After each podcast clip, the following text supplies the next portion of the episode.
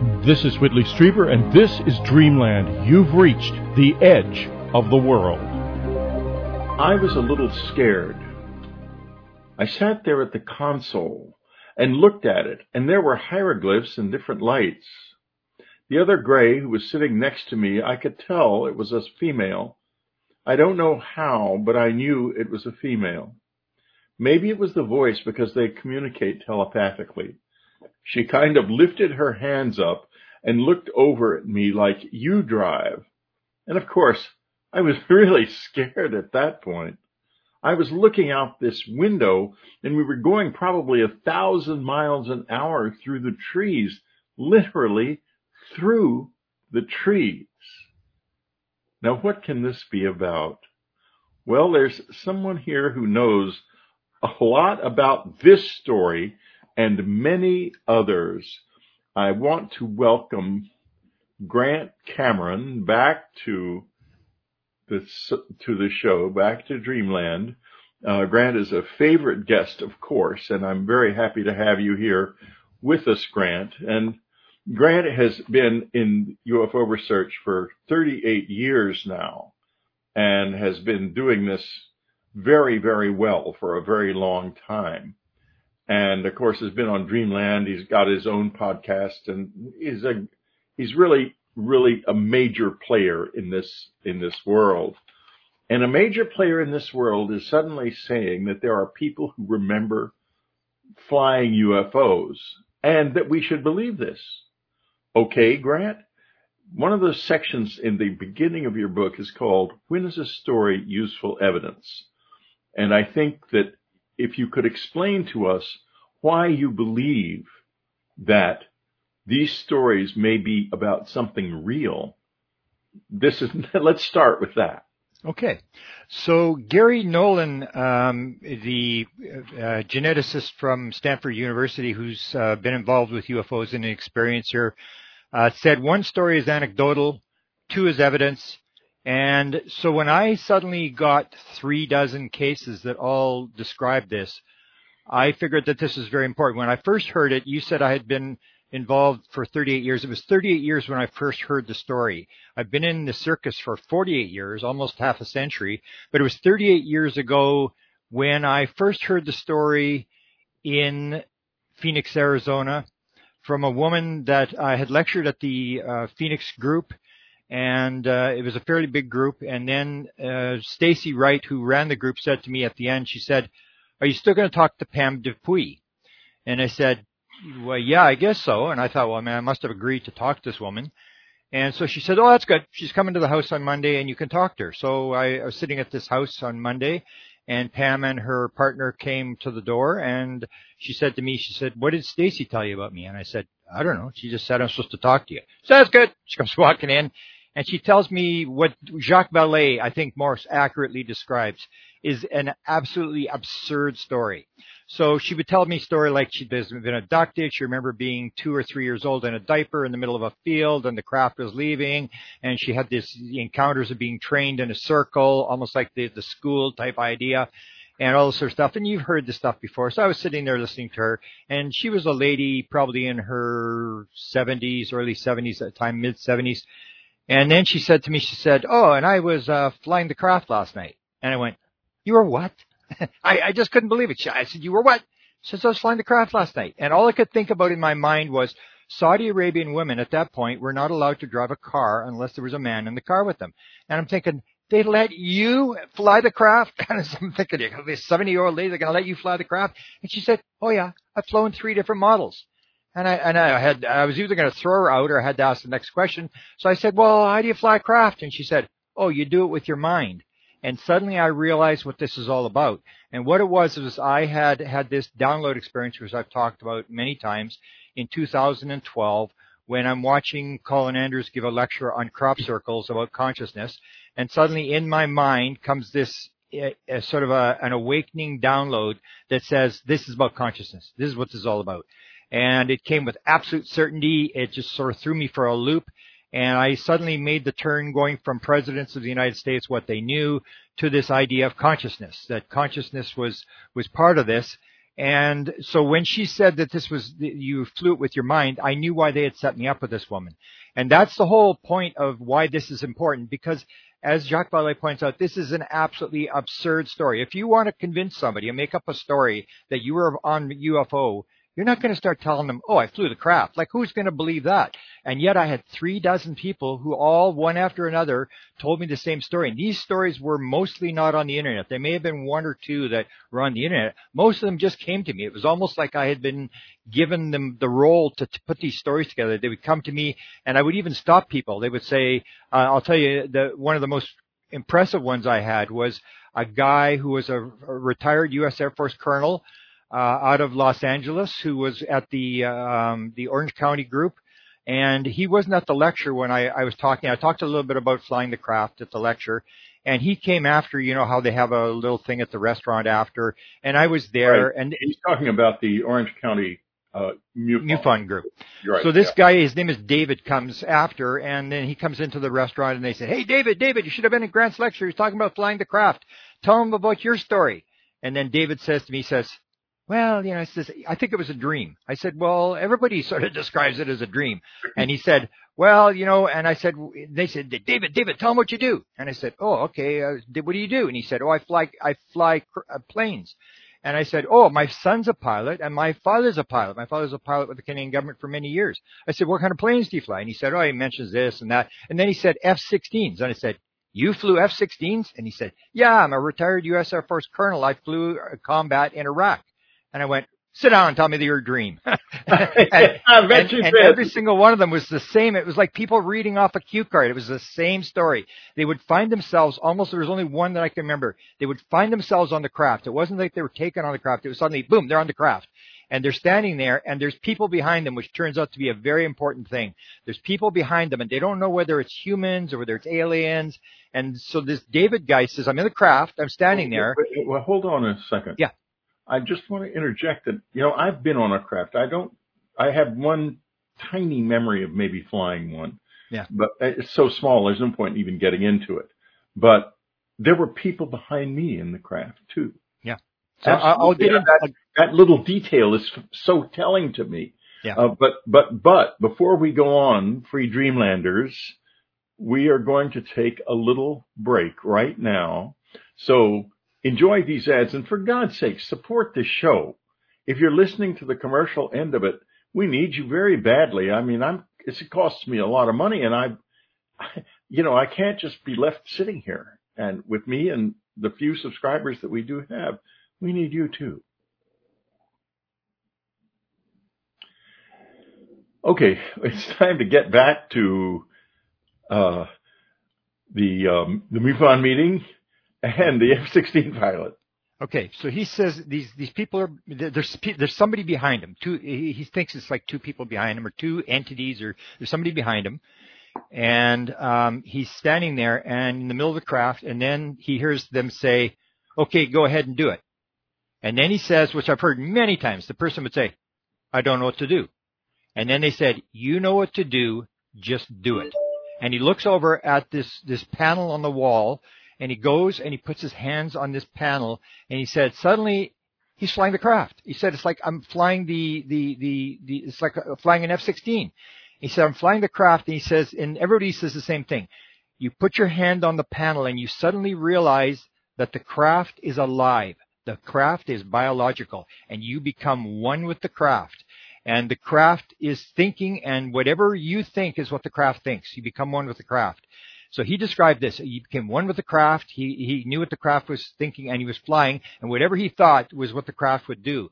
And the other thing was, was this oneness idea that you hear over and over again, this oneness, that he, there was this oneness thing. So David is standing there with his hands on the panel and he takes the one hand off and he's waiting for the craft to stall and he's going to put his hand back down again. He takes his, he's got his hand off and nothing happens. Then he takes the other one off, but he leaves it only a couple inches above the panel and he's ready to slam his hand down. And he said he's got both hands up and he said he's flying the craft and whatever he thinks is where the craft is going. And I heard this story over and over and it's this absurd story that doesn't really make any sense.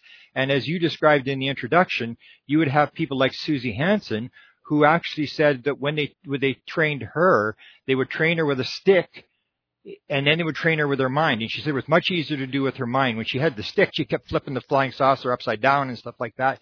And she said that when they took her home, she said that we're going to go through the earth.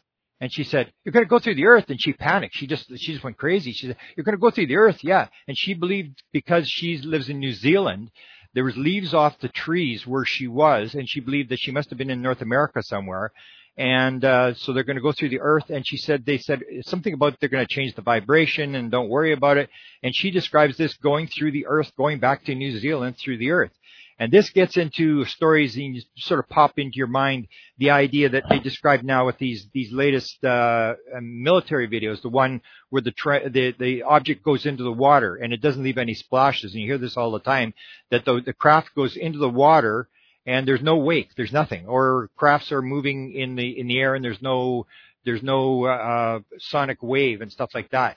And this is this idea that they can they can go into solid objects and uh, people will describe this. And it's it's just so bizarre that there's no way you would make this story up. And people would even describe things that that gave us ideas that as Gary Nolan says, I'm, I'm interested in the 5% that don't fall inside the bell curve when he's when somebody's doing an uh, a student is doing something, he'll say to them, "Why is that out, out there? Why, what's that thing doing out there?" And they go, "I don't know." And he said, "Well, that's where the like that's where the Nobel prizes are. When you get to the five percent of the anomalies, that's where the the things are." And what people would start to describe is very very bizarre things. They would say, for example, the one guy said, um, "They said, where would you like to go?" And this is uh, a guy's name is Ron Johnson. He's out of uh, Utah. He's a very strict Mormon guy and he said, "Oh, I would like to, I would like to see the Milky Way from a distance." And they said, "Okay." Uh, you sit there, and it's within you which they say over and over again. It is within you. It's almost like Jesus saying the kingdom of God is within you. So they say it's within you. Go within yourself. You have to imagine it. So Ron is sitting in this chair and he's got his fingers in the end of this chair and he's holding on to the end of this chair. He said it was like molded, like it was actually built for him. And he said he sat there and he said it was a one second of very intense G-force. And he said he looked out the window and there was the Milky Way off in the distance, which would mean that that's like 50 to 70,000 light years that he went in one second, which means that if that story is at all true, there's something wrong with our ideas of time and space. If that can happen, and people would say the same thing. Uh, John Ramirez talks about this, uh, about yes, he does. the ability to instantly go to another place. And, and it's always this thing. It's, it's within you. You've got to imagine it's within you. And that's where, if you've seen the, the Sufi expression, you see yourself as a puny form when within you the entire universe is enfolded. And that comes to the idea, is, is, is the universe out there or is it within us? Uh, like the remote viewers. How do the remote viewers instantly go to the target? You give them the target 7646321 and the person goes, oh, I'm at the target. They're instantly there. Are they going out to the target or are they actually going within themselves? Is everything within them? So you'd see this over and over again that people said they could instantly move from one point of the universe to another instantaneously, but they were always told it's within you. You've got to imagine it. It's within you. And then you mentioned this thing which came out later, this thing about um, the people behind them. So I heard this over and over again. And then I heard uh, Jim Semivan describe it, and suddenly the bell came on. So Jim Semivan, Semivan described that as well. Yep, he described it to, to, an interview with James Iandoli. So James Iandoli's trying to get him to talk about his experience, and Jim really doesn't want to talk about it. And so right. James is sort of digging. He says, "Well, he says, was there any telepathy involved?" And of course, it's all it's all consciousness. It's all telepathy. There's no right stuff. So it's all this consciousness stuff. So he said, he said, is there, was there any telepathy involved? And he says, yeah, you know, he says, that was actually very strange. I remember standing beside my wife and there was this entity behind me and it had this, now let me, give me the exact quote. He said there was this entity behind me with this guardian type thing going on. And as soon as he said that, I said, oh, that's Michael Newton. Michael Newton describes the 7,000 people when you die, you go in front of a council and you have a life review and they ask you, how to work out Whitley? And then you say, oh, I was going to do this, but I forgot and I didn't do that and I'm, I'm going to do better next time. And, and everybody says they're, they're going to do better next time. And when, when they're there, the spirit guide stands on, behind them on the left side. So of course I asked James Iandoli, I said, ask Jim, What's, what side was the entity on? Was it on the left or the right? And you hear this over and over again, and then you start wondering, what is this behind the person? Because I even have a new one, Philip um, Kinsella from Great Britain, and he describes how the, the, the gray wanted him out of the ship. They do the, the probe thing that, that you had this uh, unfortunate experience with. And then he, he was, he was insulted and he was, he was angry. And then they said, okay, leave. And, and, and he said, what do you mean leave? And then he said like something pushed him and he was outside the craft and he was falling. And he said there was two grays, little grays beside him, but he was not allowed to look at them and they were behind him. And I'm thinking, well, if you weren't allowed to look at them, how do you know they were grays? But they were behind him. And then he came to the ground and that's when he went and he said that he went back and into his room through the glass and he said, suddenly I, I realized that I, my body was still there and it went into my body. And that's what Betty Andreasson said as well. Betty Andreasson comes back and she says, I was so happy to be home. I saw the trailer and I went in and my husband was still sleeping on his side of the bed and I looked and I was sitting on the side of the bed and I went into my body and I, and then, then you start, that's the whole question with this thing is what's really going on here? Is this out of body? Is this physical? What's really going on here? Okay, we're going to talk about that a lot more, folks. Uh, Free Dreamlanders, we'll be right back.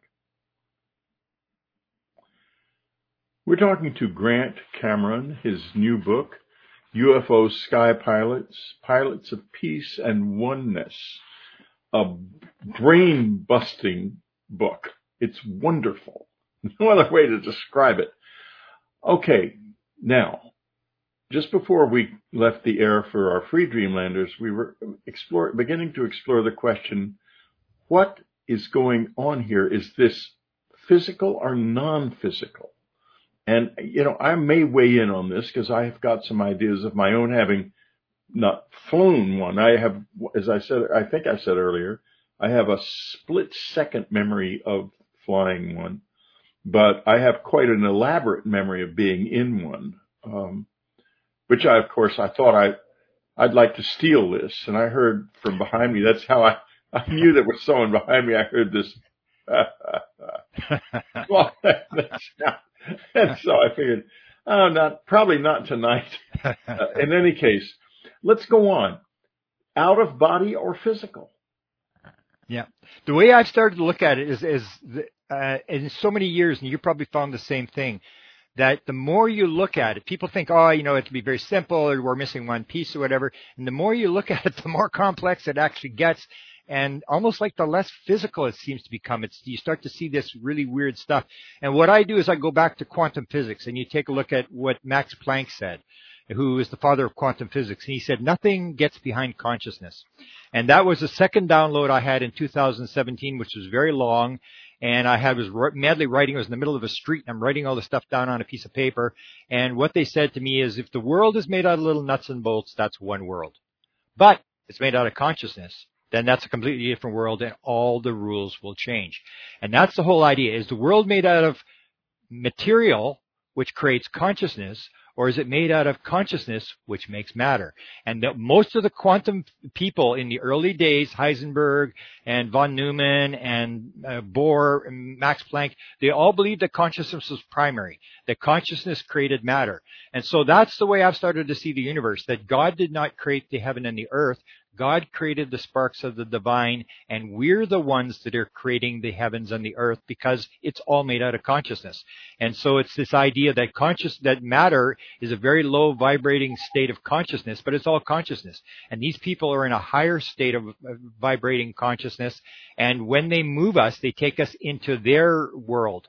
Or as they said, when they come into our world, there's a, an experiencer by the name of uh, uh, Yossi Ronen out of um, uh, Israel who talks about how they talk to him. They said, when we come into your world, we have to take on a body. We have no choice. We don't need a body, but we take on a body. You can do the same thing. You just don't know it. So when they move us, they, and I believe more and more what they're doing is they're actually taking the, uh, the etheric body out and they can actually create physical stuff with the etheric body, but they take the etheric body out and they take us into their higher vibrating state and then they, they move us uh, back into their state. So in their state, these things that are very absurd, like some of the stories that I was told are the, the head of MUFON for Japan had, uh, was an expert on meditation and he had learned how to, uh, use his meditation and go out of body and go to the craft. And he would have these interactions with the grays. And I say to people, if you think you, we've got this technology and that this is very simple, the stuff these people describe, and his description was they he was on board the ship and they said they can make the ship as big as they want. And many of the people, these 36 people, would describe this. Chris Bledsoe described this. Uh, Hal Puthoff talked about this. Hal Puthoff said, you know, I'd like to know how can the craft be bigger on the inside than outside? Len Stringfield talked about a, cra- a, craft that was on the ground that they had recovered near uh, two hours from Norton Air Force Base that a photographer had been taken to, and the photographer said it was hanging from a uh, a crane in a netting, and he went in and he was to photograph the panels. And he went in there and he said he could have taken a football and thrown it in any direction and not hit a wall. And yet it was only the the uh, the regular size. Uh, Terry Lovelace said it was as big as a football stadium on the inside. And so people would describe this, that the craft was huge on the inside. And they described, the, a lot of them would say that the, the beings say we can make the craft as big as we want, which goes back to the first woman, uh, Pam Dupuy, which she told me the second part of the absurd story. She said they've got crafts that are as big as a solar system. And this is this idea that they can make it as big as they want on inside because it's built out of consciousness. So they can build this thing and the guy from MUFON actually told this very bizarre story. He said he was in the craft and the being wanted to get something and he put his hand up towards the wall and this book just came out of the wall. It, the wall just, it just appeared out of the wall and he had this book. And that's the kind of stuff you see, or you see this, the crossover to spiritual stuff. Ron Johnson, I mentioned this, this very strict Mormon guy, had an experience three times where they took him to the spirit world. And his being was called Elby. Most people have one being that they deal with, which again of hints at a spirit guide. So Elby takes him to the spirit world three times. The first time it's sort of like a, a lower level where there's nothing really moving around or whatever. Second level, he's with his mother. He can't see his mother, but he can hear his mother and talk to his mother. The third level, he's on, he's in, the, almost like a, a heavenly description. He's in his grassy field. His mother's there. He's talking to his mother. He sees this little thing and he looks like a temple in Nephi, Utah, sitting there. And he said to his mother says, Ron, when you die, you're going to get a room in this building. And he sees the building sort of open up and he can see his father inside in a room there. And she said, I've got a room in there. She takes him into the building and he walks into the building and he says to me, he says, it's, it's unreal. He said it was like 10 to 100 times the size inside as outside. And I go, hey, this is, is this the spirit world or is this, uh, inside a flying saucer? That's what the flying saucer people say. And so you see these crossovers and this stuff that's totally bizarre. Like if you're going to make up a story, you're not going to say absolutely craft. You're not going to say it was as big as a football field or a football stadium. You're not going to say that it was a hundred times the size inside. All these things are absurd stories that yes. if you get 36 people all telling the same story, you got to say, we better start listening to these people. This could be actually happening. Well, what's so fascinating here is that you have to ask yourself two questions. A, what is a craft? Yeah. And B, what is consciousness? Yeah. And you know, I'm let's explore. Let's explore. In fact, uh, we're going to do another brief break for our free Dreamlanders. Uh, free Dreamlanders, I love you, and I'm going to love you even more when you're not watching the free part of the show. We'll be right back. We're talking to Grant Cameron, his new book, UFO Sky Pilots, Pilots of Peace and Oneness, and not pilots of war and destruction, interestingly enough. Uh, pilots of Peace and Oneness. Uh, and we were just going to discuss what is a craft. Let's start there and we'll work our way into the relationship between consciousness and physical reality in a few minutes because that's a big part of understanding what is going on here. Uh, so let's let's tackle this. What is a craft now with your knowledge of your 48 years of UFO research and this material? What do you think a craft is? Okay, so I, I start looking at it, and then I, it goes back almost to this uh, same idea that that consciousness creates matter. It's almost like the famous uh, channeler Seth, who started the New Age movement, the, the famous channeler from the 60s and 70s. Uh, Seth said, "You manifest everything around you there is no other rule. And we don't believe that because we think there's separation between us and everything else. We think that we're victims, that there's things around us that are happening to us and uh, this sort of thing. But if you have the idea that consciousness is primary, then you start looking at things that start to make sense. For example, a craft. So in 1890, uh, people would say this thing about reality. I mean, if you see, if 1895, some, some, you and I are standing there and we see a wooden ship fly by and it has uh, sails on it and it has big propellers and it has huge lights that are shining down when there are no batteries in the, in the 1890s. They were, they were really not developed yet, batteries. And these lights are shining down and then the, the craft comes down and there's a guy hanging off a rope with a, with a beard and we say, where are you from? And he said, I'm from Mars. So that's a craft. And then in, in the World War II, the craft suddenly changes to Foo Fighters. And we're, now we're describing Foo Fighters. And then after the, the Second World War, suddenly they're green fireballs. And then after that, the, the Adamski crafts, remember with the balls underneath the, underneath the craft, then they become ordinary type of crafts.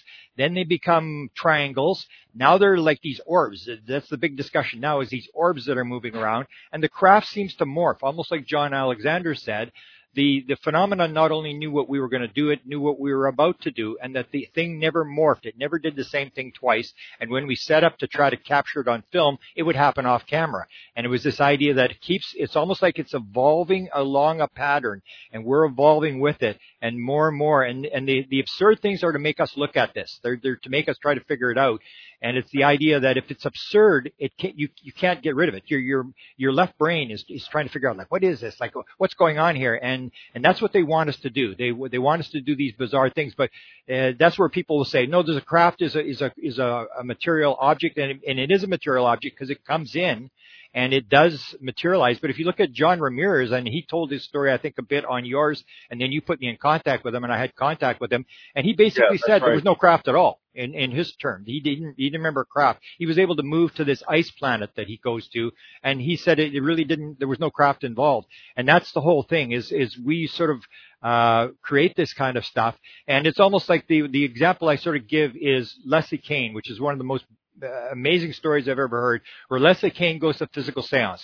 I get to interview Leslie Kean and my other partner wants to ask all these questions. I just want to ask one question. Leslie, did that hand actually appear? She said, yeah, it appeared. I said, uh, was that actually real? She said, yeah, it was there. And it happened more than once. It happened three or four times where she'd be sitting there and this, this sort of watery stuff would come up. She's sitting at a small table with a light under it, a red light under it. And this sort of watery stuff would come up and this hand would start to materialize in front of her. And she said, I touched it. I shook the hand. It, it was, it was, it was a real hand. She said it was as real as any hand I've ever touched. I could feel the knuckles. I could feel the tendons. And then the hand banged twice on the table and then it just sort of dematerialized. And that's what I say they're doing.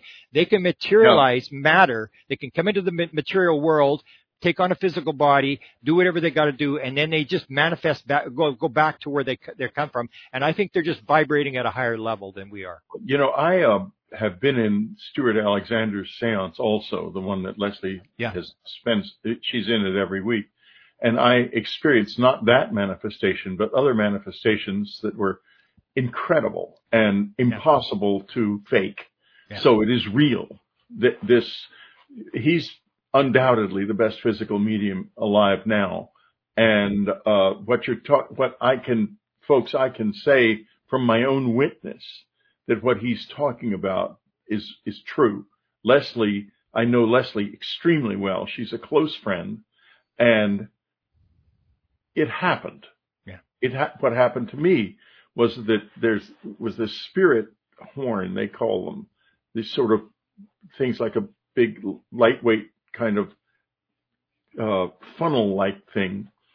And um, it came up off the floor and came and floated in front of my face. There was nothing attached to it at all top bottom side at all. It was made of it was not possible for anyone to manipulate a magnetic field so precisely. And then I thought, I thought in my head, this can't be real. And it moved to my face and rubbed up and down on my nose. And I thought, my God, it heard my thoughts and it's rubbing my nose in it. And then uh, there was someone with me and I said, go to her.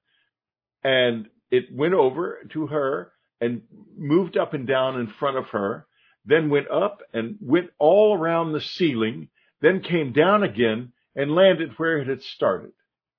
And that's not, there's no way that didn't happen, folks. So I'm bearing witness here. He's talking about something so weird that we can't believe it. Yeah. But on some level, it's real. And it gets me back to Anne Strieber's incredibly important short statement. This has something to do with what we call death. Yeah. And, you know, uh, can you expand on the, is this a journey into the world of the dead? Is that where UFOs are actually from? Grant, get, get, Yeah. just riff on that for a while because you're the one of the Yeah. best riffers in the world. So, Well, yeah, I think I think it, it they're they're teaching us. I think that's what it is. You wrote the book about the school, and I think that's what this is. Like if you were to go back, you know, people take it very seriously about what's happening here and now. But for example, say you learned that three lifetimes ago you got abducted. I mean, would you freak out about it? Would you you you go go like, oh, that was pretty interesting, and then one life you got stabbed by a by a, a soldier or something like that. Well, that's pretty cool. And you realize that if multiple lives, that's the other one they give me. Is if it's one life, then that's one thing. But if it's multiple lives, everything changes. And if it's multiple lives, it's all experience. It's you got abducted in this one, you agreed to come in to raise consciousness and and uh, with the the UFO phenomena, whatever it is. And in one lifetime you uh, were a king, and one, one lifetime you were a professor at Oxford, as someone told me I was, and stuff like that. And it all becomes sort of like experience. So I think that's basically what they're doing. And I actually, you, you talked about this weird aspect. I actually have released another book. I've re- released three books at the same time, but the other book I uh, released is actually called Weird, and it's about manifestations and apports.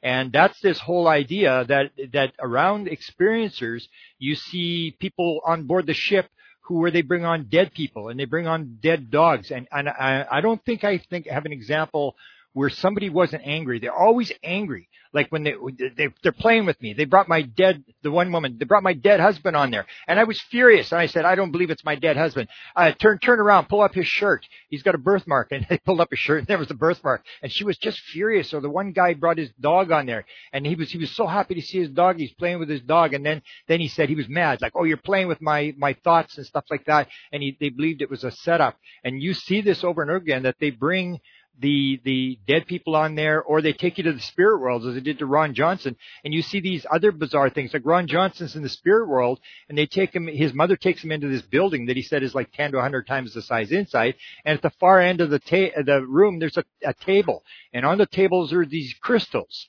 And and his mother says, "Oh, here, these are crystals that are, are people's lifetimes." And you look at them at a certain angle, and you can see your past and future lives, and you can plan things. And he said, "Oh, that's interesting." And he, she said, "You don't have a crystal yet. When you die, your crystal will come out of this table."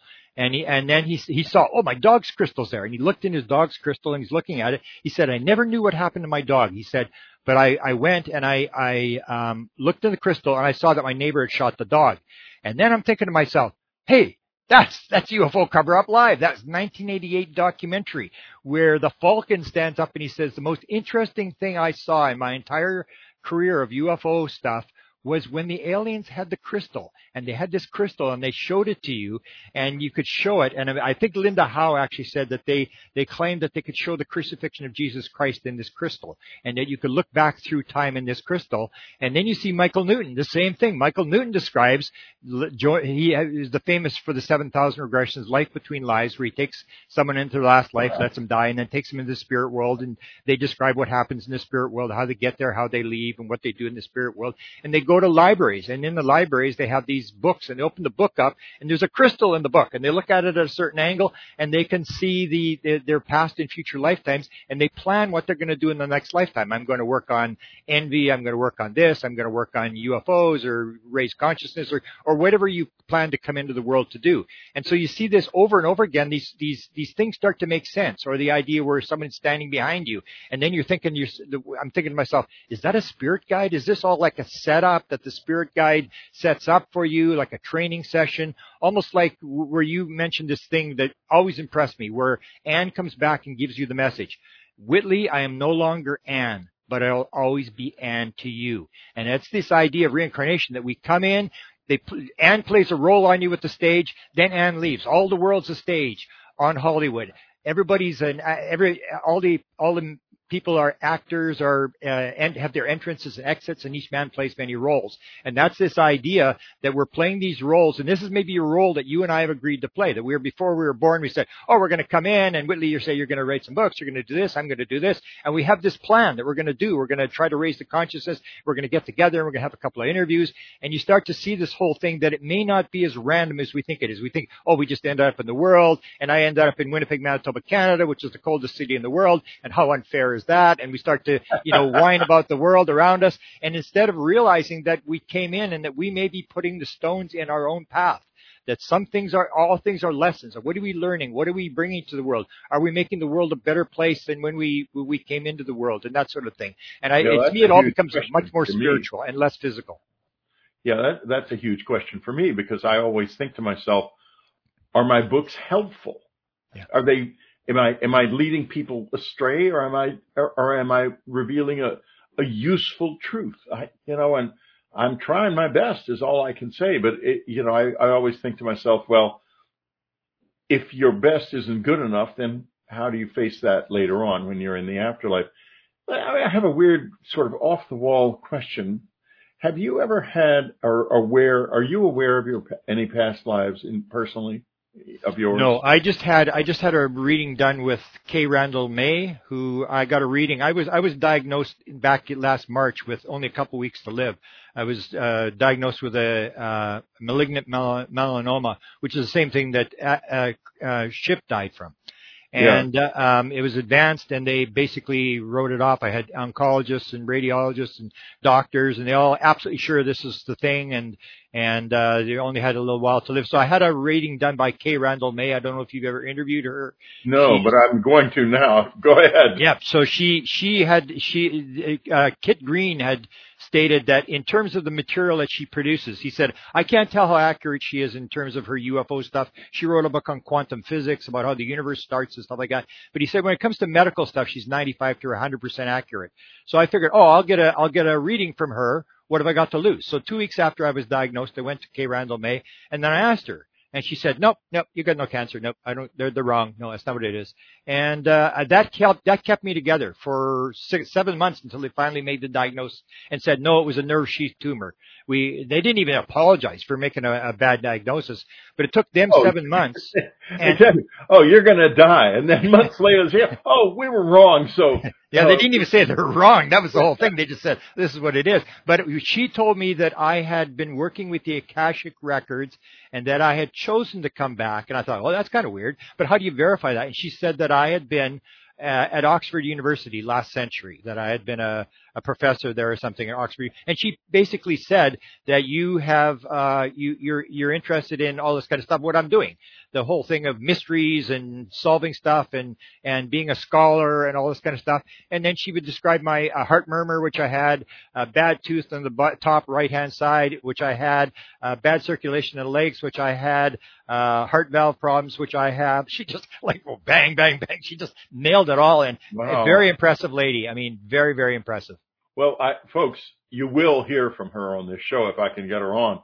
I'm going to get in touch with her today so uh, that is absolutely fascinating. Now we have we have moved a distance away from UFO sky pilots because we have been sort of navigating this shadow line between what we think of as physical reality and what we think of as the spirit world. Is there really any difference? I, just wonder about that, Grant. Is this world that we live in something we choose to see this way? Yeah. Or is it absolutely different from the spirit world? The way I look at it, like a lot of people will, because our left brain, uh, the material left brain always wants to have things as nouns. And the, the, what I've learned is there are no nouns. If somebody says this is a noun, this is a thing, it's wrong. It's a verb. It's all alive. It's all conscious. It's all one thing. And we want to separate it as nouns and we say there's a separation between me and you. And then you have these people who do the ayahuasca who suddenly say, oh my goodness, everything was alive, conscious, and connected. And they suddenly, or, or in meditation, they suddenly realize everything's connected. So uh, the way I see it is like water. So if you you drop in the water and you sink down to 150 feet, and then you look at a at a at a fish and you say, "What level am I on?" The fish is going to go, "What do you mean, what level you're on? You're on the water." And the way I, desc- I would describe it is we are we are at a very low level of vibration and it's all vibration. So there's consciousness is very still.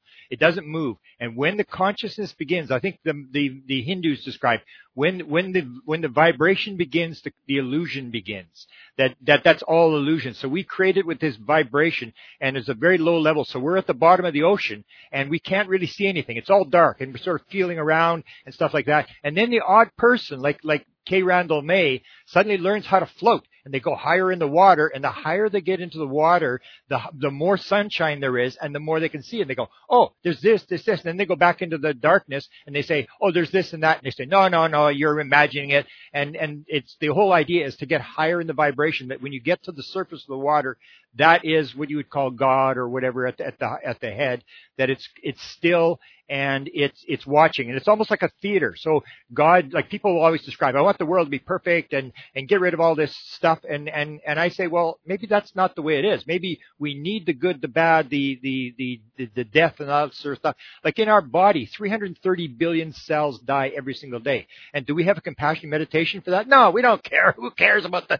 330 billion cells that die? It's only when the ego cell is dying then it's like oh phone 911 get somebody in here. Like oh my goodness.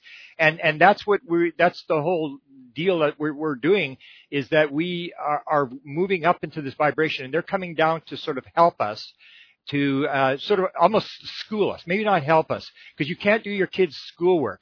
You have to just yeah. sort of give them these hints and people want it perfect. But it's like the idea where if you're in a perfect movie and and you say to you're with Anne and your son and you and you say, "Oh, I love you, Anne," and you say, "I love you, Whitley," and I love you, son, and then the son says, "I love you, Anne," and then I love you, I love you, I love you, and God says, "I'm going to get out of this movie theater," and he goes over to the next movie theater where it's American politics and it's Trump versus Biden, and he's sitting on the edge of his seat and he goes to get some more popcorn and he's watching, and it's like, "Holy cow, this is so exciting!" And people are learning lessons, and we got we got to realize it's it's not the good and the bad, it's the it's the lessons that we learn that we may choose. Like I always uh, point out to people that with UFO experiences, 37% of all UFO experiencers have had a near-death experience. So what's the chances that you have two random events, like you choose that you randomly got abducted off the street and then you randomly went through the front of a car windshield and had an out-of-body experience? What's the chances yeah. of 37%? And the thing is, it's, it means not random, it's planned that you plan to go through a window and you plan to have an abduction to learn certain things about the universe that that's what makes you learn. We don't learn when we're, when everything's going good. We say, oh, right. oh, we're so smart. It's the bad things that actually make us move and learn things. That's very true. You know, I want to get, but we we have departed fairly far from the subject of the show, which is the sky pilots. Yeah. And I want to get back into it by going to the 737 captain. Yeah. And why don't you tell us about, tell us his story and by the way, folks, this is book's full of these stories. It's it's a real, really fascinating stuff. And uh, uh, we're we're gonna get later into uh, the Wilson document and DARPA and all kinds of things that are particularly interesting to me for various reasons. Uh, that um, in any case, let's talk now about him, about the 737 pilot. Okay, that was story was given to me. I heard it from from uh, Dr. Joe Burkes, who's a uh, was a um, um, emergency room doctor in San Francisco and in Los Angeles, and he told me this story. We were doing the whole thing with uh, portals, with uh, the the mission Rahma and the um, the what they call um, Xendras, where they are they raise their vibration, and then the beings lower their vibration, and these these Xendras open, and then they go inside this Xendra, and they they they can interact with these beings. And I was I was documenting these stories. I wrote two books about it, about uh, all these very pe- people off the street. So Joe Burkes told me the story. He said he was telling me about um, this Joe uh, Vallejo, who was a 747 uh, captain. He started with a 737. He ended up being a captain on a 747, and uh, he had had this uh, Xendra experience where there was 49 people. They take him seven at a time in the Xendra. So I was talking to, I wanted to talk to him about the Xendra experience and, and what happens inside a Xendra in a portal and, and what encounters he had with beings and stuff like that. And then he said, oh, he also had this experience with flying the ship. And I said, oh, yeah, he flew the ship. And I'm thinking, well, this is really good. This is uh, like a pilot who, and, And then, so when he told me the story, basically it was that he had the dream. Again, he said, Oh, I think it was a dream. And he told Joe, No, no, Joe, it's just a dream. I had this dream. I was flying the craft and I had my hands on this panel and I'm flying through this clouds and stuff like that. And whatever I was thinking was what the craft was doing. And I was one with the craft and the craft was alive. The whole, the whole nine yards.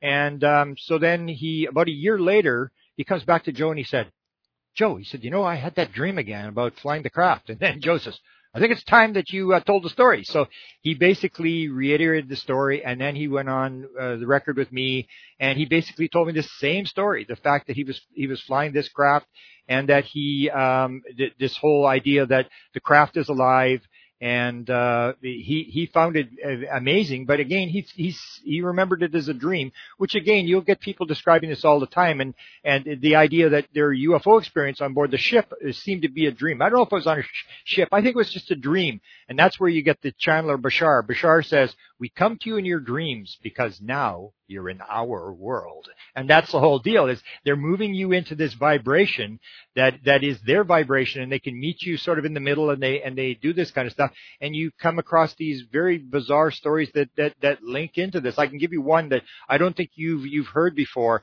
And that's this idea of how weird this stuff actually gets. This is a story that's told, um, it happened in 2000 at Mount Shasta this involved uh, a series of about 40 people, all mostly Latinos from Mexico and from California, who had met there. And uh, there was a being by the name of Adama who promised that he would interact with them if they came to the mountain in August of 2020. And um, so we we I interviewed three of the nine people that were involved. They were sitting in the middle of this what's called the Sand Flats up on Mount Shasta. They're having a birthday party. It's two o'clock in the morning, and all of a sudden the one woman who's an intuitive says, "Hey, there, Adama's here. He's here." And they said, "How do you know?" I just know he's here. And this is this idea that once you've touched the craft, once you vi- touch the craft, you vibrate with the craft. So when the craft is around, you can feel it. It's like the craft is here. I can feel it because you vibrated. You've been one with the craft. And she said, they're here. They're here. And then they, then she said, oh look, there's a light over there. That's where they are. And they said, nah, it's just a, it's just a light of uh, somebody in, in a camp or whatever. And she said, no, no, that's them. I, I know it's them. And then she says, "Oh, they're saying they want us to come over there." And then she said, "They said, well, they said we're not going to go over there. It's it's a pitch pitch dark, and it's it you can't see your hand in front of your face, and there's these potholes and stuff, and somebody's going to break their leg." And so then the intuitive says to them to Adama, she says, "You come over here." And we, we're scared. We don't want to go over there. And then she said it was like a herd of buffaloes coming across this field. She could hear these buffaloes, and they're all these nine people are sitting there. And all of a sudden, she said they levitated into the air. These nine people are levitated into the air, and they were scared. They didn't know what to do, so they, they grabbed each other's hands and they started to they started to uh, do these these uh, an oming thing. They were oming, and the the beings appeared. This Adama who has the long hair appeared, and uh, the beings started to to uh, to uh, do this oming thing as well. And then they said exactly what Joe Vallejo, who'd flown the craft, said. They said, Hey, and, and when we omed, it sounded like we were underwater. And that's exactly what Joe said. When you're inside a Xendra, uh, inside these portal things, when you talk, it sounds like you're underwater. And so as soon as they said, "Oh, we we were we were doing this oming thing," it was really weird because it sounded like we were underwater. I said, "They're inside a Xendra. They didn't know they were there, and they were floated, and then uh, they they were they were there, and the, the beings were there." And I said to the one guy, they didn't want to talk at first, and then suddenly they all wanted to talk, and they were talking over each other. And the one guy from San Francisco, I said, "How many beings were there?"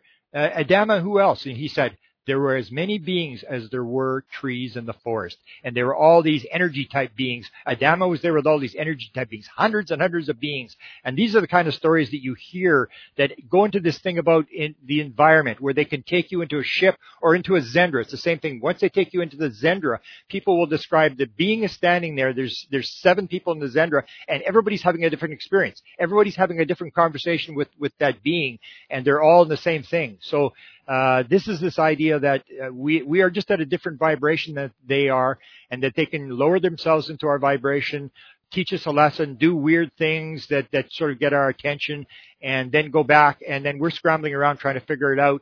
And it really doesn't matter because it's, it's, it's all, it's not about are we going to save the world or anything like that. It's about are we going to learn any lessons in this life? Are we going to gain anything? Because when we leave the world, we're going to just go into another lesson. And did we learn anything? Did we make the world a better place? So it's not about making the, saving the world. I even say, and people get sort of assaulted, I say, even if we destroy the world, it really doesn't matter. We're still going to come back. It's like making a baby. You just keep running that play till you get it right. They keep coming back. You keep coming back and learning your lessons. Well, you know, that's a very interesting question because we may be facing uh, an extinction yeah. event. It's it's certainly possible, and if that happens, and there are no bodies to come back to, in other words, the planet can't support life anymore for at least a while. I mean, it's it's done this many yeah. times. I mean, there, but at the end of the Permian, it was 10 million years before there was really much life on Earth again.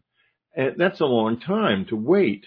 Yeah. Will we just have to wait until the planet can support bodies again to come yeah. back? Well, what we've got to realize is that it's a big universe. I mean, I remember I, I point out to people that science thinks they've got everything all sort of understood, but you got to remember it was only 100 years ago, 1925, when Hubble uh, when Hubble had a big debate with Shapley uh, about galaxies. And he said, I've discovered right. this Andromeda galaxy. And he said, no, it's not in a galaxy. I'm the authority on the cosmology. It's not a galaxy. It's a, it's a cloud inside the Milky Way. And they had this big debate about whether there's one galaxy or more. Now it's like there's two trillion galaxies. And what we got to realize is the idea that, that it's life, death, life, death, life, death. We think we want no death.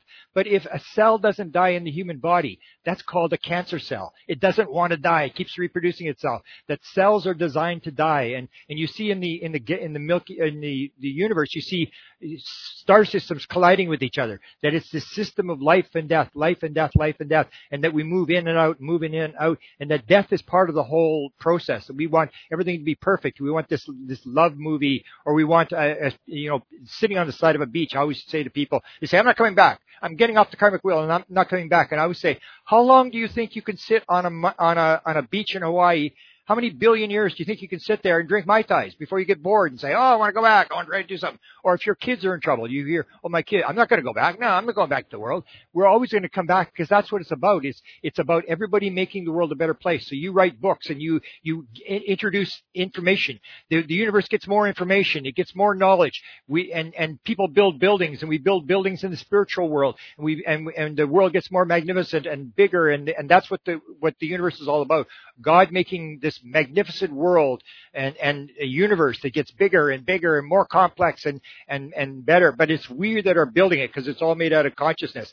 And then we get away from the victim thing. It's not like God stuck me here and I got the bad end of the stick. It's I stuck myself here and then I can't be a victim. I got to say, okay, why would I allow this to happen to me? Why, why would this possibly and try to learn the lesson? Because when you get into a psychology situation, if you go to a psychologist, they will tell you that until you actually take responsibility and take take responsibility, whether you did it or not, whether you're responsible, until you can take responsibility for the situation you're in, you're never going to get cured. As long as you can blame yeah. the mother-in-law and the dog ate the homework and, and the aliens and God and, you know, whatever, you, you're never going to get cured. And that's what it is. It's this process of learning. It's life, death, life, death.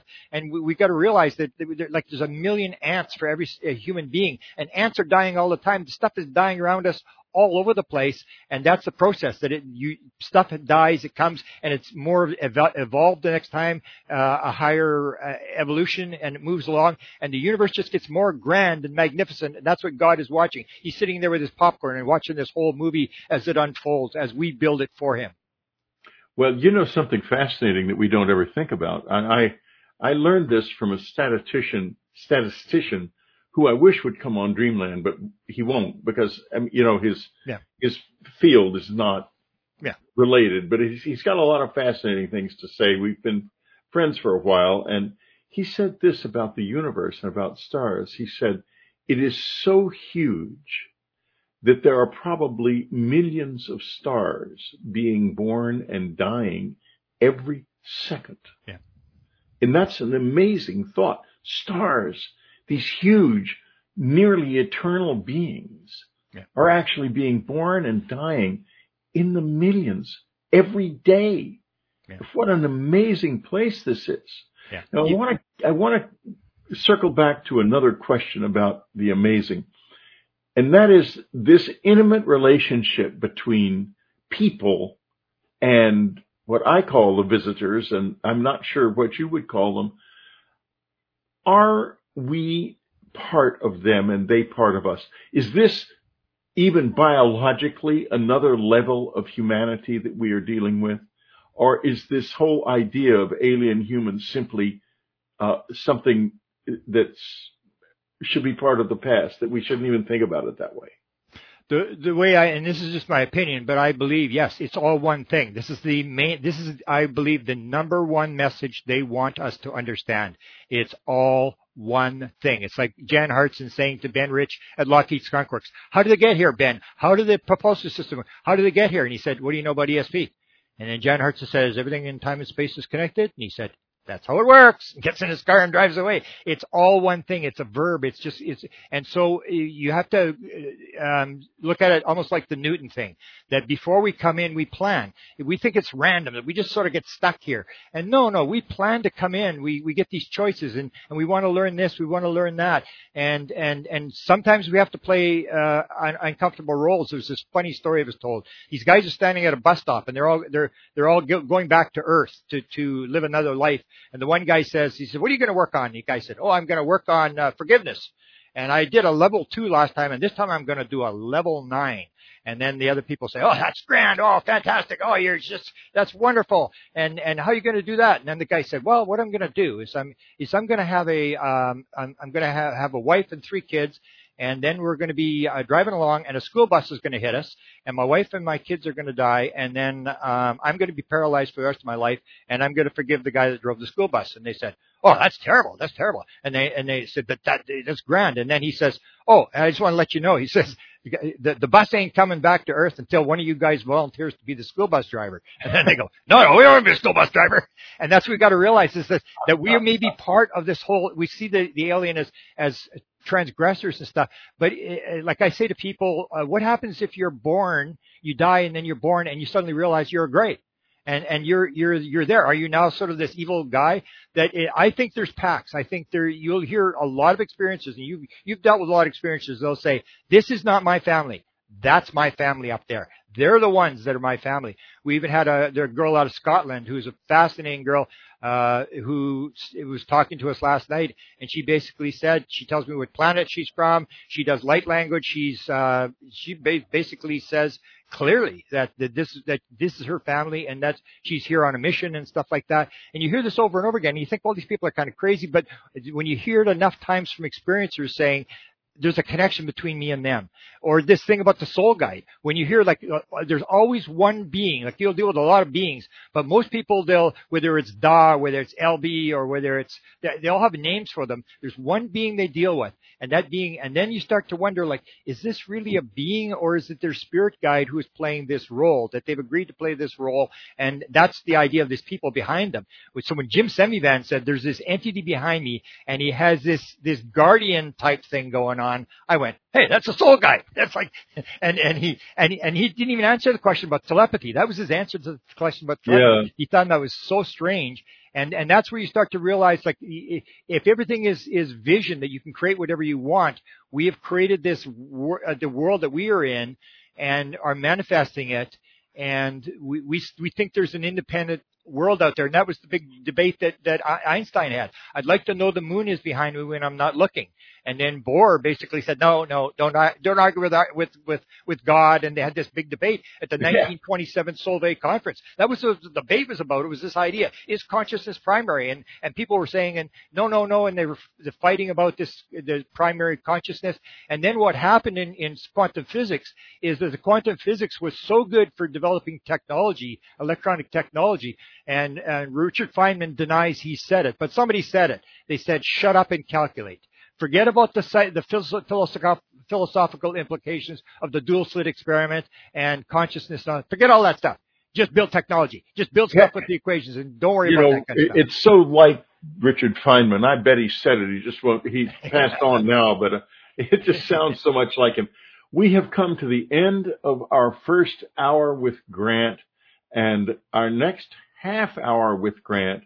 We're going to go a little bit more deeply into issues concerning government and its relationship to this. Uh, we've mentioned Jim Semivan.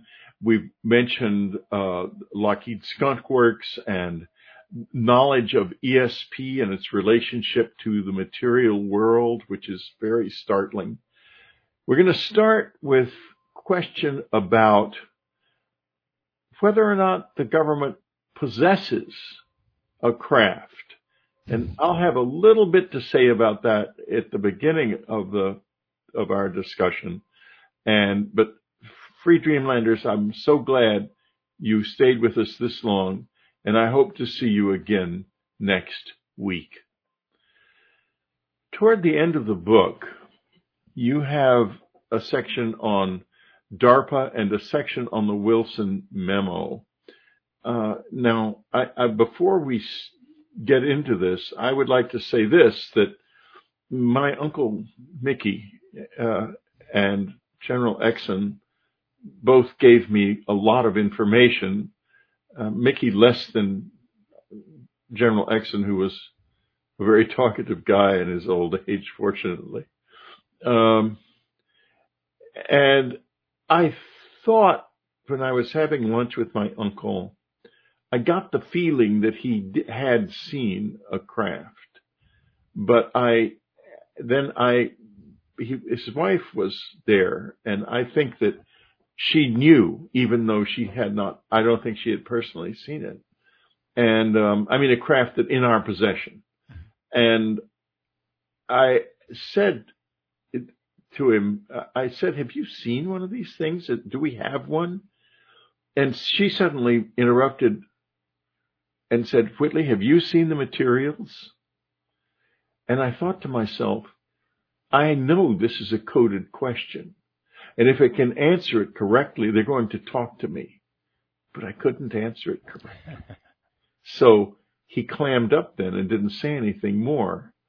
And if I had said enough to where he could know that I, I had inside knowledge, he would have gone farther down the road. But I didn't have inside knowledge and I still don't. And so I'm not an insider basically, except for the visitors we were have a habit of telling me any damn thing they please. And I, so I end up with all this classified information that I didn't, I don't know is classified and I haven't signed anything. So, you know, I babble about it and then I get all kinds of problems with various security people. But in any case, uh, let's go on. The Wilson memo.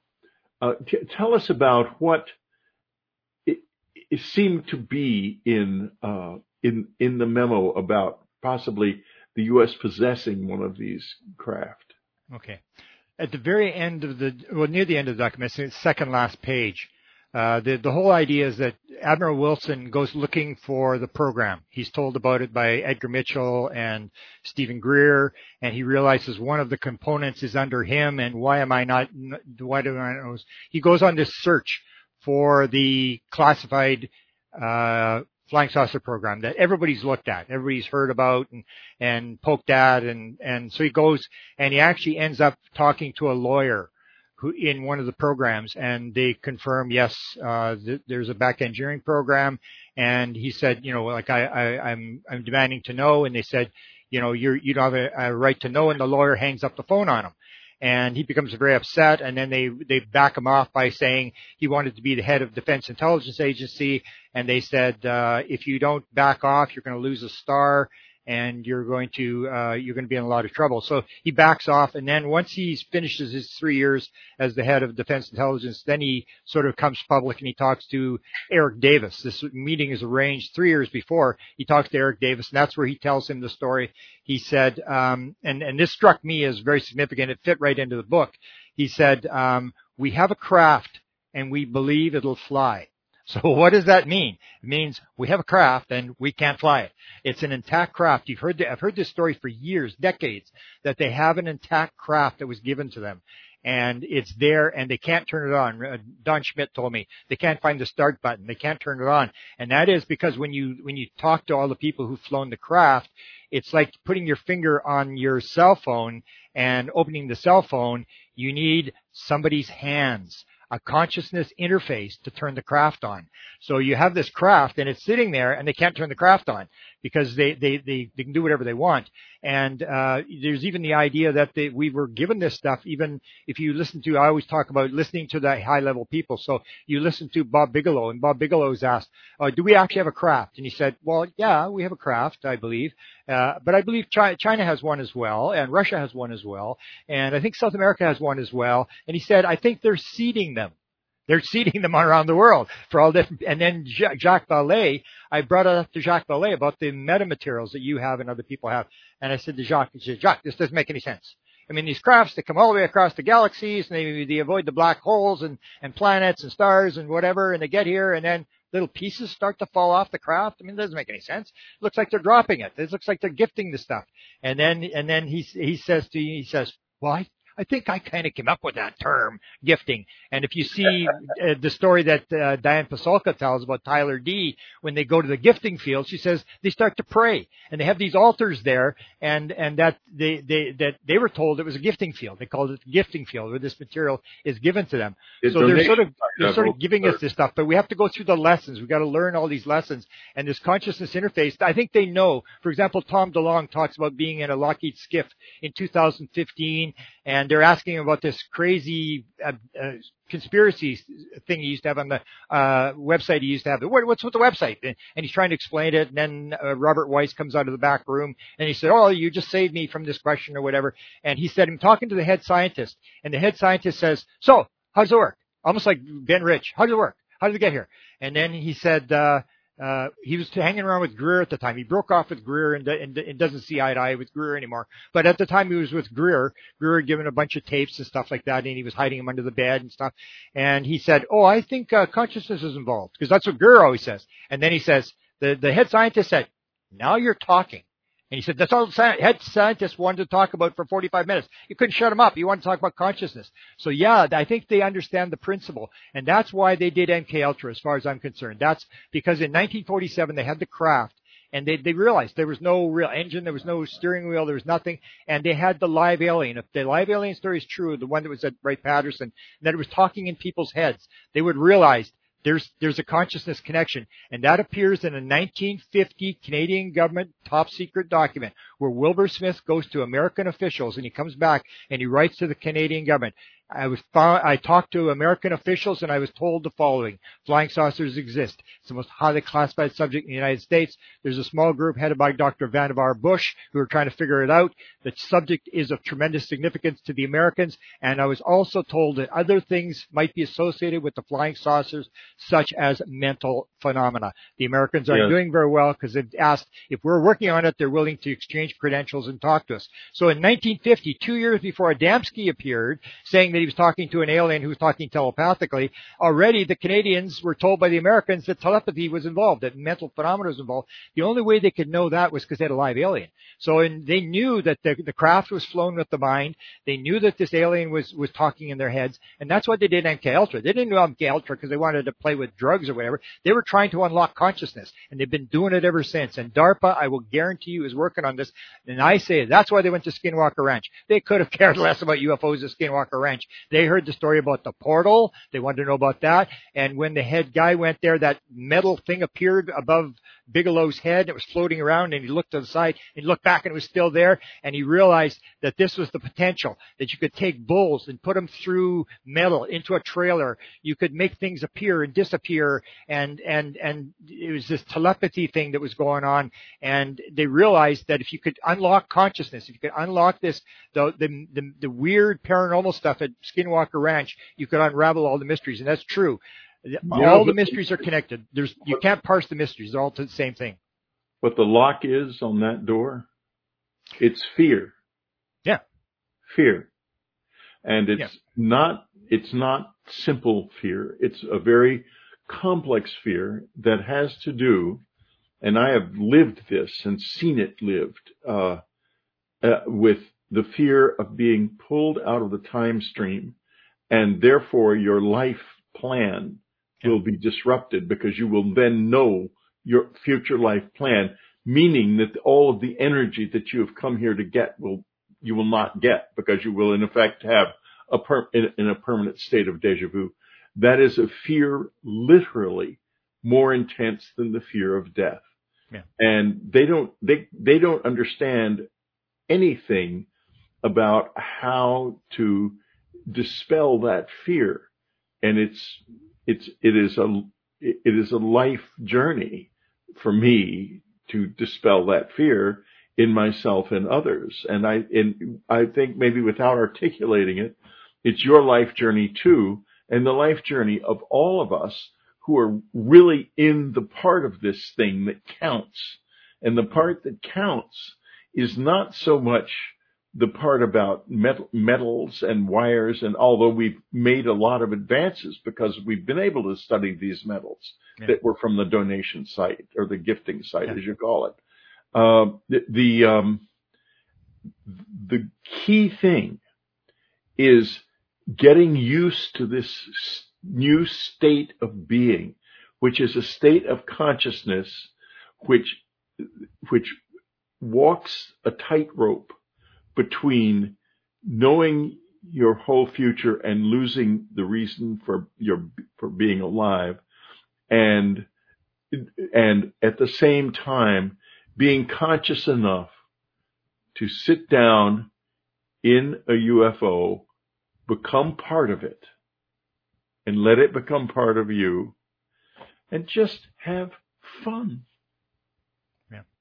Yeah, and that- the, other thing. I think they, they want to do is they want to keep us in a state of awe and and and and wonder, and that's what drags you down the road. It's like you couldn't give it up. The same as me. People you used to have these stories. Hey, people no say, way. "Oh, the guy quit. The guy quit. He's he's he's done with UFOs." And we go, "Don't worry, everybody comes back. Nobody quits." It's like you get dragged down, almost like the idea. And it's the same thing when your your whole life changes when you and people don't understand this unless you've had the experience.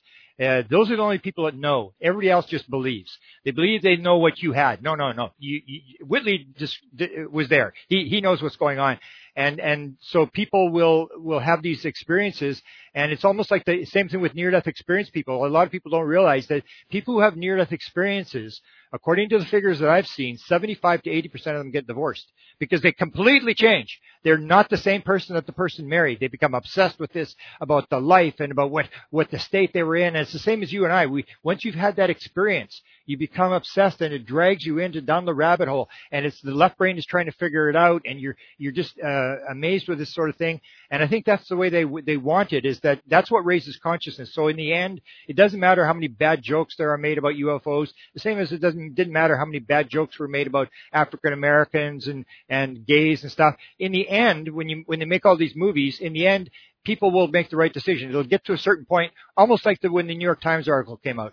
For years, people ridiculed us about UFOs and they don't exist, whatever. And then 1997 comes, they write the article, and everybody goes, "Yeah, I knew that already. Yeah, I knew that already. Give me the next thing." And it, you, you, uh, we're acclimatizing people. We don't realize it, but we're acclimatizing people. And the young generation, you can go to them and you say, "Do you think there's portals?" And they go, "Well, of course there's portals." Do you think there's aliens? Oh, of course there's aliens. And the young, it's almost like Max Planck says, "You do not, you do not convince your opponent." By convincing him he's wrong. Uh, it's, it's, science moves one funeral at a time, and the new generation is not offended with the idea. And that's what it is. The new That's- generation will not be offended by the ideas that, that, that scare you and I. well they don't scare me and i don't think they scare you either No, but they scare our generation yes, yeah, That's for sure. Yeah. And, you know, consciousness right now, if you get into neurology at all, there's the thrust of, of conventional neurology is when it comes to consciousness is how can we find how the brain produces it? Yeah. Not how the brain experiences it. exactly. And that is a whole different thing because consciousness is inside us because we are inside consciousness. Exactly, exactly. and so now that gets me to the form of the visitors, of the beings. They are much lighter than we are physically. They're much, they're, I wouldn't say necessarily insubstantial when they're in the physical form, but light. I mean, you could, you could, you know, if you wanted to, uh, embrace one of them, they're very fragile and light and you have to be really careful. You have to be very aware of your movements because, uh, uh, you're embracing this person who is very old and very full of, of truth and being a sacred individual who looks like terrible. and, and you have to be so careful because when he's close to you, you realize this is not, this is like a little piece of balsa wood or something. It's just yeah. so fragile. Is that, is that lightness why they can be so proficient in the non-physical part of reality when they are also projected into the physical? Yeah, I don't. Uh, that I'm not really too sure of. I, have heard. I I know what you're talking about. The thing that I found kind of strange was that in the in a lot of cases you see that the beings seem to change um, as as we go along. For example, Nancy Tremaine, who was actually the first um, person to experience ab- abduction, she wrote two books on it a couple months before Betty and Barney Hill described she was talking about reptilians that she had these encounters with the reptilians and she had this uh, child that was a reptilian and stuff and she showed the proof that she had which was pretty interesting and and then I said but Nancy uh, in 61 when you were on board the ship what did Mr. she called him Mr. what did Mr. look like she said oh he was a human being and he had uh, dark hair and he was sitting at a council. And I said, well, then he was a reptilian and he was a human being.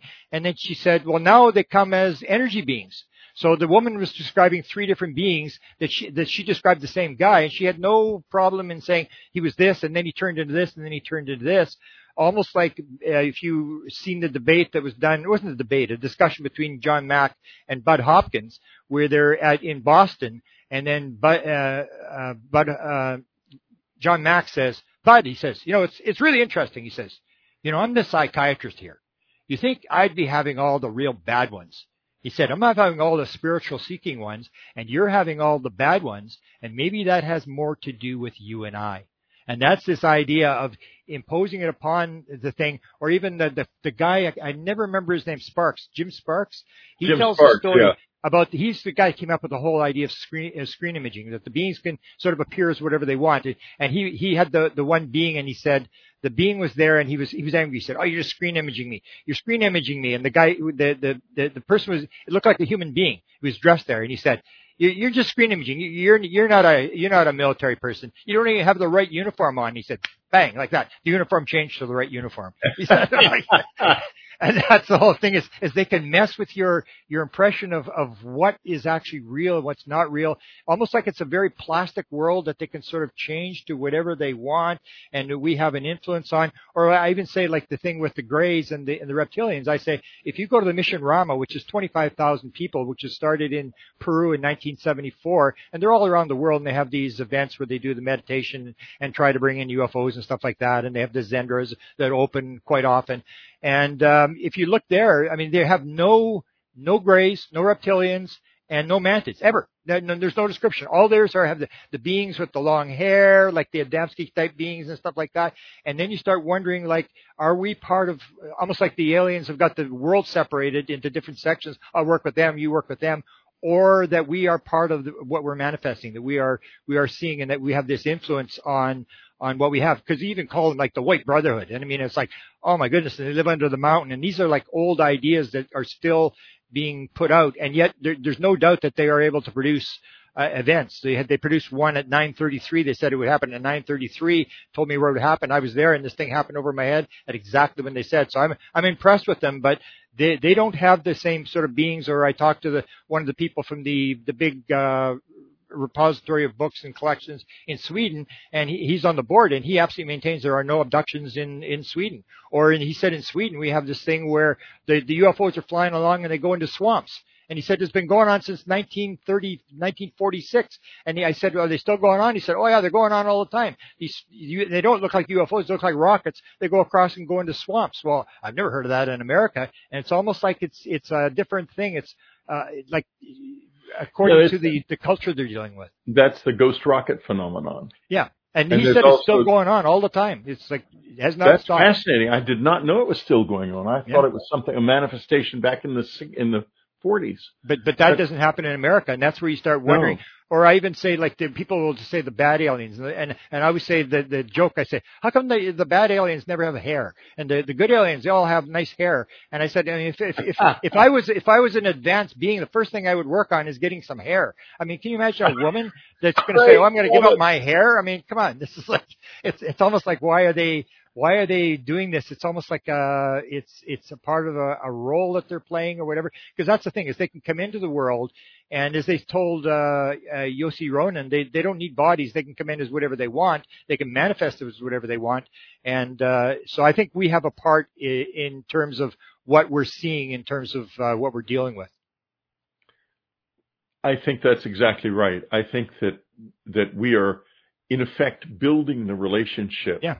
And a big part of it is going to be related to the whole concept of piloting these craft because we are going to be in a different density when we are doing this. Mm-hmm. And I think that this planet is taking us toward that different density, that this species is in effect being born into a higher density or, or, a, or a, a, a, less dense form. And the reason is that the planet will soon be not able to support us in this form. Mm-hmm. We will come into a less dense form, just like the others have. And we will, when we do that, realize that there are no aliens and that there are no us, that it's all consciousness, conscious entities, all of us. And yeah. now I, I, you mentioned, um, let me see here. Uh, uh, uh, oh yeah, let's let's talk briefly about uh, artificial intelligence. You've got a very oh, yeah, brief yeah, piece yeah. on it, but it's really very interesting. So why don't you give us your take on how artificial intelligence relates to all of this. Yeah, this is this is what one of the things I forgot. I should have brought this up right at the beginning when we were talking about the flying the craft. That is one of the most important things. Like you'll have all these arguments in science and uh, philosophy about artificial intelligence. Is it going to take over? How's it going to work and stuff like this? If these people are telling the true story, this is artificial intelligence 5,000 years from now, or 10,000 years from now, or a million years from now. This is what it's going to look like. It is a biological system that we build.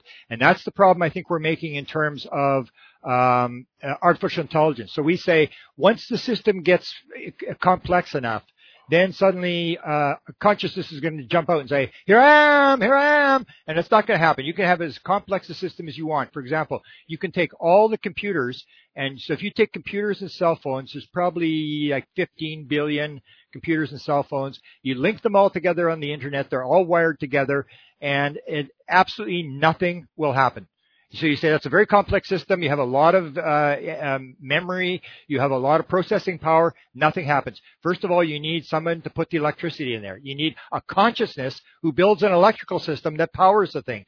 You need someone, a consciousness to build the, the, the computers. You need a consciousness to sit at a computer and put the information in there. The internet doesn't appear. It's all the, all the, the minds working as one, putting all the information into a central thing that then is accessible, almost like a, a, a collective Akashic record. And so consciousness is, will never appear out of computers, and that is because they're using uh, non-biological systems. As soon as you use biological systems, biological systems can reproduce themselves. They have consciousness. They have thought. They can, they can, uh, like a cell.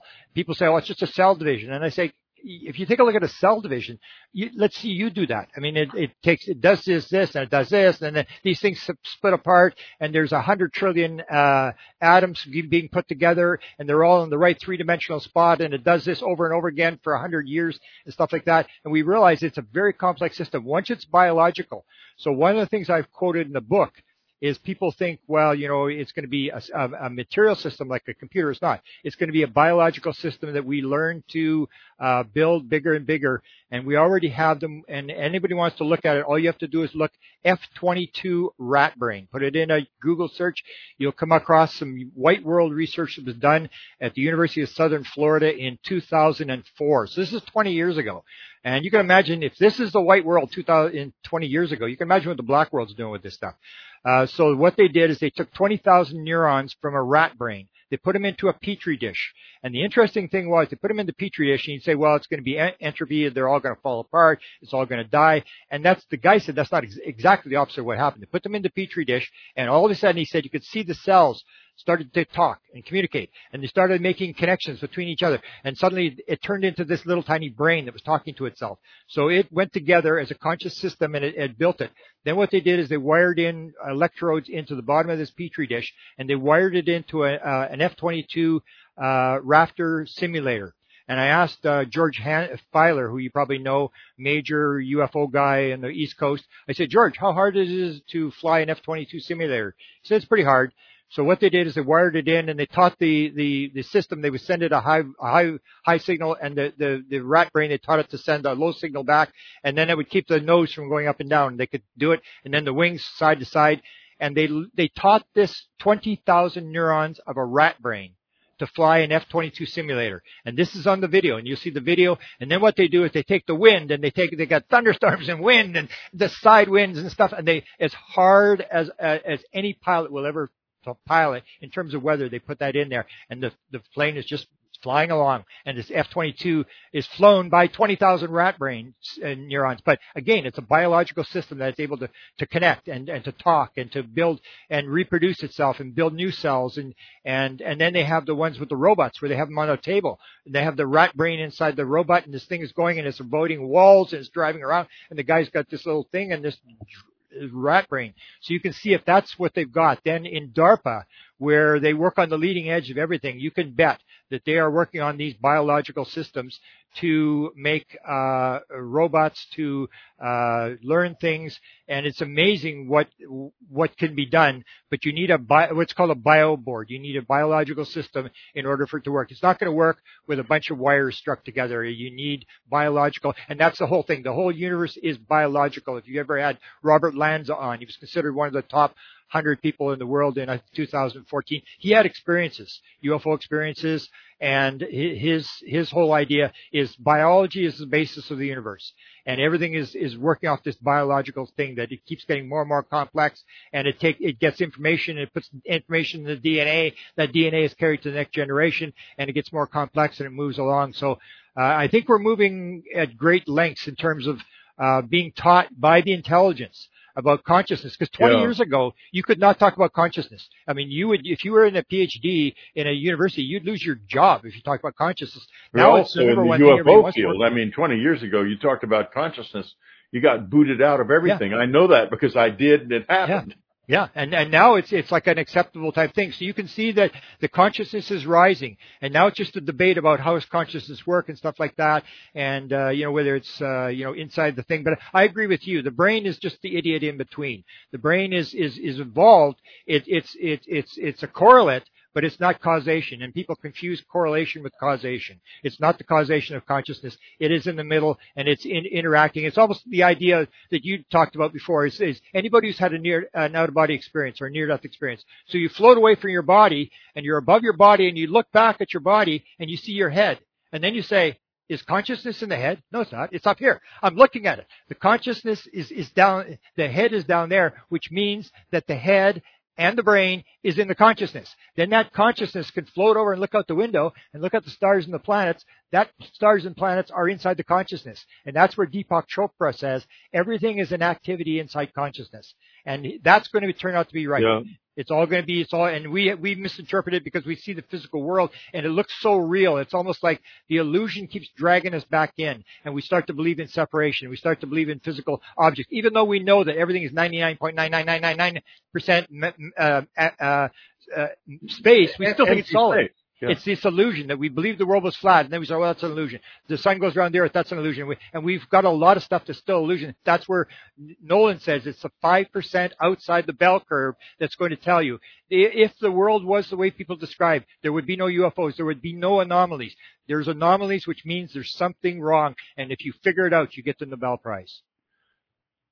UFO sky pilots, Grant Cameron, a trip of major proportions in a not huge book, but lots and lots of fun and lots and lots of wisdom and insight there.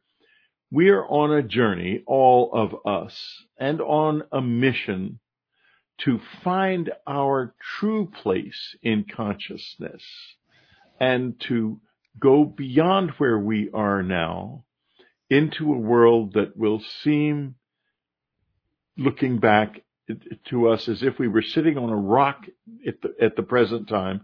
But when we look forward toward that world, it looks like magic now. It's not magic.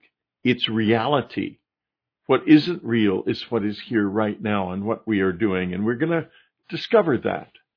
Now, I'm we've come to the end of our time together with Grant this time, but there will be other times, as fortunately, he did not have melanoma. which I am very glad of. And, uh, we, we, we will be talking more. I, I want to talk about weird. I haven't read the book. So uh, give me a little time and we'll get on in the next few months and go into that as well. It was lots of fun today, Grant. Thank you very much for being on Dreamland with us. Thank you. Have a good day. You too. You've been listening to Dreamland. Be sure to tune in again next week. Dreamland is brought to you by UnknownCountry.com and its family of subscribers. Our theme music is The O of Pleasure by Ray Lynch. Unknown Country was founded by Ann Strieber. Our news editor is Matthew Frizzell. Our coordinator is Amy Safrankova. Whitley Strieber is your Dreamland host, and I'm your announcer, Ted Alexander.